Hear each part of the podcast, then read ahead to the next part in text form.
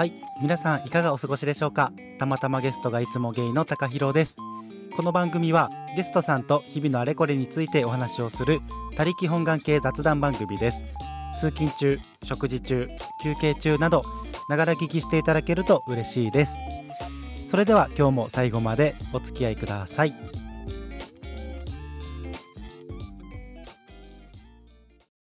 はい今日は久しぶりの一人会です。もう気づけば、えー、30回以上も配信をしておりました20回30回っていうような、えー、節目の回に節目らしい配信も特にせず、えー、ゲストさんと楽しい配信をお届けできていたかなと思うんですけれども、まあ嬉しいことに、まあ、いろんなゲストさんと、収録が、できてここまで来れました。で、えっと、なかなか一人会の収録ができていなかった期間にですね、えー、何通かお便りもいただいておりました。えー、1月にいただいたお便りなんかもございまして、えー、なかなかご紹介ができておらずに申し訳ございません。ということで、えっと、今日は何通かそのいただいているお便りをご紹介できればなと思います。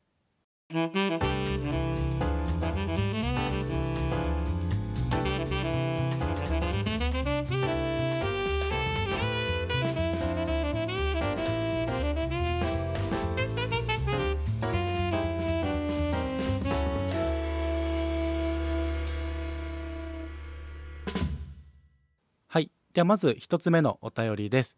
大阪出身40代ゲイの慎太郎さんから1月10日にいただいていたお便りです。バウンディ最高ですよね。ビジュアルも可愛いです。自分もライブに行きたくて去年先行販売の抽選に応募して大阪公演ゲットできました。2023年の12月ってって思いながらも待ち遠しすぎます。ご自身もラジオでめちゃくちゃ先のライブチケット販売するやんって突っ込んでましたよね。ゲットできるといいですね。というお便りをいただいておりました。いや、あのもう無事にゲットできたよっていうお話も配信の中でさせていただいていたんですが、えー、実はこの同じ慎太郎さんから1月27日に、えー、2つ目のお便りをいただいております。バウンディライブ当選おめでとうございます。えところで今回ゲットされたグッズは今月から開催されるツアーのグッズを買われたんじゃないでしょうか。年末のライブグッズはきっと11月ぐらいに販売されると思いますよ。ちなみに来月の大阪公演に追加公演が決まってましたね。もしかしたら来月見れてたかもしれないのに見逃してたといただきました。ありがとうございます。はい。そうですね。えっ、とライブに当選したよっていうあの配信に対するお便りですね。ありがとうございます。で、えーと、実は2月にですね、えー、大阪公演の追加公演っていうのが決まってましてそれね僕も見逃してたんですよ。完全に。完全に見逃してました。もう知ってたら絶対にあのチケット取ってましたね。いや行きたかったなしかも家から近いんですよ。そのライブ会場がまた。なので行きたかったんですけれどもちょっと残念ながら行けませんでしたっていうところで。でしかもあの期待をしていたえサマーソニックサマーソニーですね。にも今回バウンディ出演しないっていうことが分かったのでちょっと悲しく思っておりました最近。であのフジロックフェスには出るみたいなんですよ。なのでちょっとねフジロックに行くにはまあまあ時間とお金がかかるのでちょっと自分的には現実的じゃないなっていうところがありますのでちょっと12月のライブまで首を長くして楽しみに待っていようかなと思っております。本当にあの2つのお便り慎太郎さんありがとうございました。続きまして大阪出身30代ゲイの山崎春人さんから1月16日にいただいていたお便りです。はじめまして大福ビスケットさんからのつながりで拝聴するようになりました山崎春人と申します。一つ一つの回を楽しく聞かさせていただいています。10回目の配信で生駒さんとのエピソードを聞き高弘さんがポッドキャスト配信やゲストの皆様との出会いの中でたくさん成長されている様子に心が打たれました。全配信を聞いてみて高弘さんには年代を問わずお友達がいて年上のお友達にも年下のお友達にも相手に応じて気配りができて上手にお話をされているしそんな高弘さんのことがみんな心地よくて大好きなんだなと番組を通して感じさせてもらいました。こんな素敵な番組に出会えて僕はとても嬉しかったです。こうして素敵なつながりに囲まれて生きる高弘さんのような生き方もあるんだと知ってそんな人が大阪にいらっしゃるんだと知って僕がゲイとしてこれからも生きていく上での大きな活力になりました。何気ない雑談にこそ人が生きる希望や幸せがたくさん溢れているように思います。どうかこれからも一人会やゲスト会など番組配信を楽しみにしています。というお便りをいただきました。山崎春人さんありがとうございました。いやめちゃくちゃ丁寧な あのー、すごいこちらが勇気づけられるようなポッドキャスト配信してよかったなと思えるような内容でいただきまして本当にありがとうございます。しかもこのたまたまゲストがいつもゲイの番組を知っていただいたきっかけが大福ビスケットさんからのつながりでということですね。いや僕も大福ビスケットさんは大好きで一リスナーとしていつも聞いている身なので山崎春人さんと一緒です。大福さんのことが大好きなリスナーの一人ですね。いや本当にもう大福ビスケットのお二人健吾さんのりさんさんには本当に感謝感謝感謝ですね。ありがとうございます。で実はですね、えー、同じ山崎春人さんから、えー、もう一通、えー、翌日にいただいていたお便りもございますので、えそちらも、え読まさせていただきます。1月17日にいただいていたお便りです。第12回拝聴しました。世の中本当に冷たいですよね。少し違う話かもしれませんがコロナ陽性になっても発熱相談センターの電話はほとんどつながらず発熱外来に電話をしても見てもらうにしてもかなり待たないといけないけどどうしますか？という対応で結局病気で苦しくなっても誰からも何の処置も受けられないんだなととても悲しくなりました。きっとこういう状況はこれからも続くでしょうしましてゲイの独り身で生きていくとなると覚悟とできるだけの備えをしておかないといけないなと強く感じました。信じられるのは自分だけ。悲しいけどそれが真理なのかもしれないなと感じたコロナ禍です。でもだからこそゲイの独り身で生きるなら社会との接点や横のつながりをより一層大切にしていかないといけないなとも思いました高弘さんはいざという時の備えをパートナーさんと何かされていますか？よろしければ教えていただけると幸いです。はい、ということで2日連続でお便りをいただきました。ありがとうございます。いや本当ねまあコロナ禍そういう、えーと、今山崎春人さんが教えていただいた、えー、なかなか、えー、相談にも乗ってもらえないだったりとかえー、センターに電話をしてもなかなかつながらずだったりとか、まあ、そういったご経験された方は多いんじゃないでしょうか。え、僕もコロナに、えーと、罹患した経験はあるんですけれどもその時は運よく、えーと、すぐにつながったんですがなかなかつながらなかったなんてお話もあの会社の同僚からも、えー、聞いていたので大変な人は多かったのかなというふうに思います。まあ、あのコロナ禍はねやっぱりそういうセンターのスタッフさんの人手不足だったりとかあと病院さんの人手不足だったりとかっていうのも問題視されていると思うんですけれども、まあ、そこはねしょうがないところもありますよねっていうところはあるんですが、えー、当事者にしてみたら高熱が出ていてめちゃくちゃしんどいしかも独り身で独身でってなるとなかなかあの心がね、えーとげんなり下がってしまうような状態だったかなと思いますが、まあ、今はすっかり元気に、えー、なられている様子をツイッターでも拝見していますので元気になってよかったなと思っております。で、えー、と質問をいただいている内容なんですけれども高弘さんはいざという時の備えをパートナーさんと何かされていますか？っていうことなんですがまあそうですね。パートナーと何か、えー、いざという時の備えをしているかと言われると、うんまあ、まずうん、例えばお金の面に関してはもう本当にそれぞれで、えーと、例えば貯蓄だったりとかっていうのをしているのでパートナーとして2人としてという形ではお金の面は特に何もしてないです。で、えーとまあ、何かいざという時の備えにつながるようなことをしているかって考えた時に、まあ、やっぱり、えっと、ポッドキャストの配信でもあのしておりますが、えー、僕としては、えー、両親と妹にゲイであることをカミングアウトしているっていうのはすごく大きな、うん、備えの一つなのかなと思っております。でさらに、えーと両親と妹にはパートナーを紹介をしてご飯も一緒に食べたりとかもしていますので、まあ、例えば僕らカップルのどちらか一人が、まあ、病気とか怪我とか、えー、事故とか、何かそういったことがあった時に相談できる、えーと、親族がいるっていうところはあの何かあった時の備えになっているのかなというふうに思います。で、えーと、パートナーに関してはまだ、えーと弟さんにしかカミングアウトはしていない状態です。で両親ご両親には、え、まだカミングアウトはしていないものの、えー、僕と一緒に住んでいるっていうことは、えー、もちろん知っていて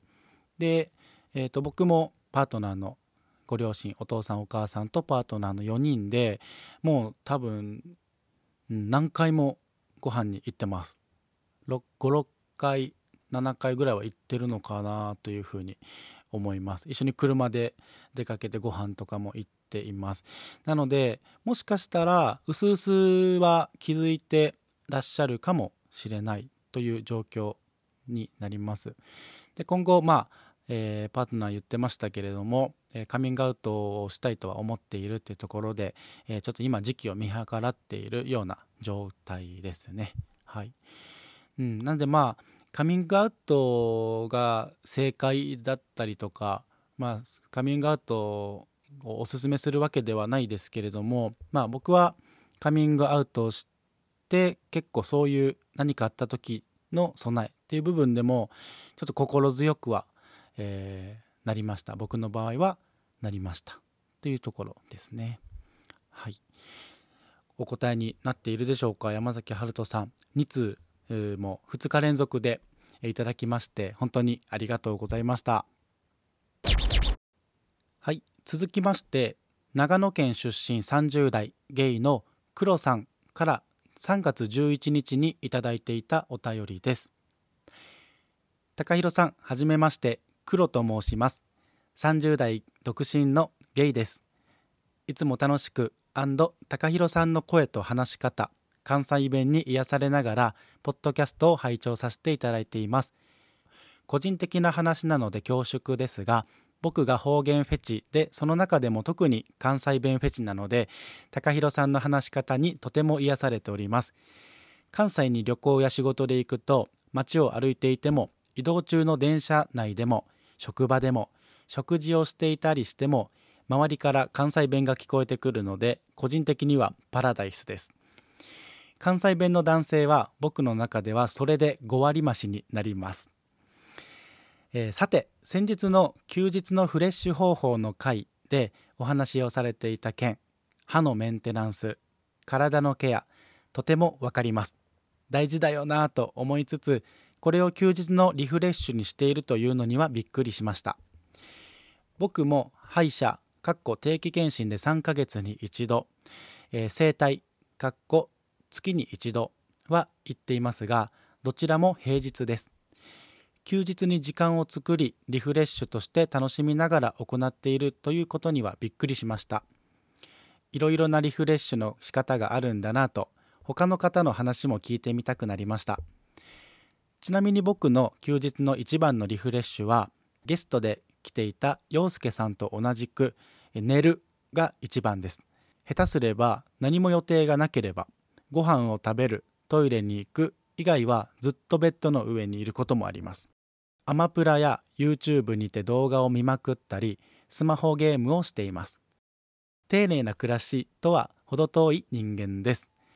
もしお願いを聞いていただけるのであればこんなダラダラした休日を過ごさないため takahiro さんの素敵ボイスで僕がベッドから出て外に一人で出かけられるようなコメントをいただけると嬉しいです。休みの日の目覚ましのように毎日リピートします。お便り長々と失礼いたしました。暖かくもなりつつワクワクする陽気になってきましたが季節の変わり目になりますのでご自愛ください。これからも応援しております。ということでお便りをいただきました、えー、黒さんありがとうございました。間違っていたら大変申し訳ないんですけれども長野県出身で30代ゲイの黒さんということで僕の知ってる限りすみっこマジョリティ放送局のゆるふわゲイ黒さんで合ってますでしょうか？なんかあの以前ツイッターの方で関西弁が好きっていうようなこともおっしゃっていたような気がしているので黒さんなのかなって思ったりしています。はい、で今回、まあ、陽介くんに出ていただいたコラボ会ですね。の時のお話で、えー、お便りをいただきました。いやー黒さんでもね分かります。僕もあの方言フェチなのでいやめちゃくちゃその気持ち分かります。昔は九州の方言がめちゃくちゃ好きでもう本当にそれこそどこを歩いていても何をしてても両耳から、え九州の方言が入ってくるの最高と思ってたんですけども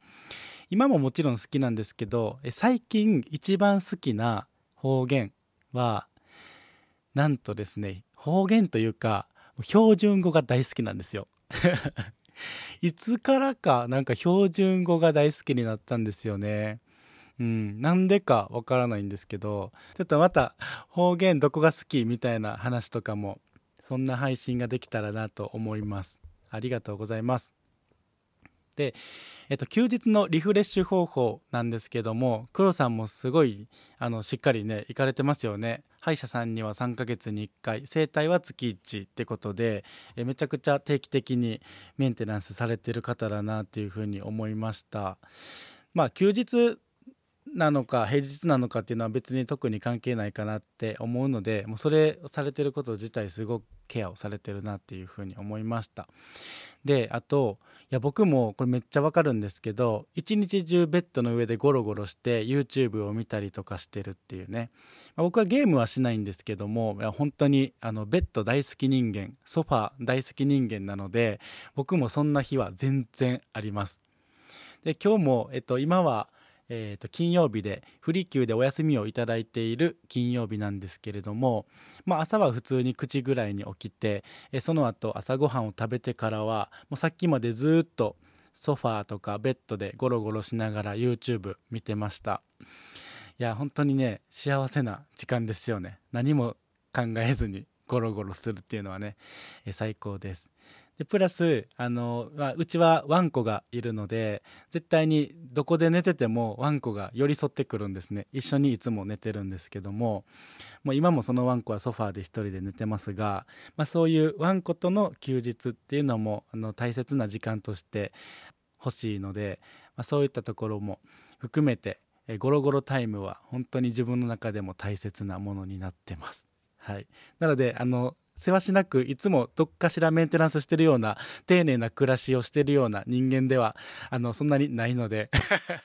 確かあの配信をあのねだけを聞いてしまうとそういう人間に思われがちなのかもしれないですけれどももう実はもうやらないといけないことを後回しにしがちやしもうダラダラダラダラするのも大好きな人間なので、えー、っとそういった面では黒さんと一緒かな と思います。いや、本当にお便りありがとうございました。あ、違うわ。あと、えっ、ー、と、お願いを1個されてましたね。えっ、と、こんなダラダラした休日を過ごさないために、高弘さんの素敵ボイスで、僕がベッドから出て、外に一人で出かけられるようなコメントをいただけると嬉しいです。っていうことなんですけど、いえ、別に、あの、ダラダラしてていいと思います。いいと思うので特にあの黒さんにかける言葉はないです。いや本当にあの外に出るのが正義とか別に僕思ってないのであの大好きな休日の過ごし方をそれぞれの人が満喫すればあのそれで十分リフレッシュしてると思うので、まあ、だらだらもうあのいいと思いますよ。なのであの特にあのおかけする言葉は何もありません ということであのちょっとご期待には添えず申し訳ないんですけれども全力でダラダラしてくださいはいということでえーと、まだいただいているお便りはあるんですが、えー、今日は、えー、こんな感じで終わろうかなと思います。いや本当に久しぶりの一人会で喋れるかなと思ってろくに台本もあの用意せずまま 喋ってしまったのでなんかグダグダ感が否めないなっていうふうに思いながらも、えー、ここまで聞いていただけた方々あの本当にありがとうございます。い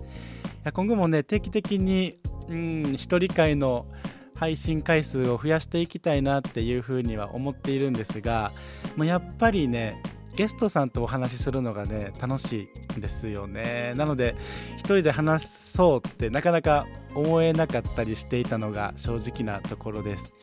まあ、でも一人で話したいなっていう内容もですねあのスマホの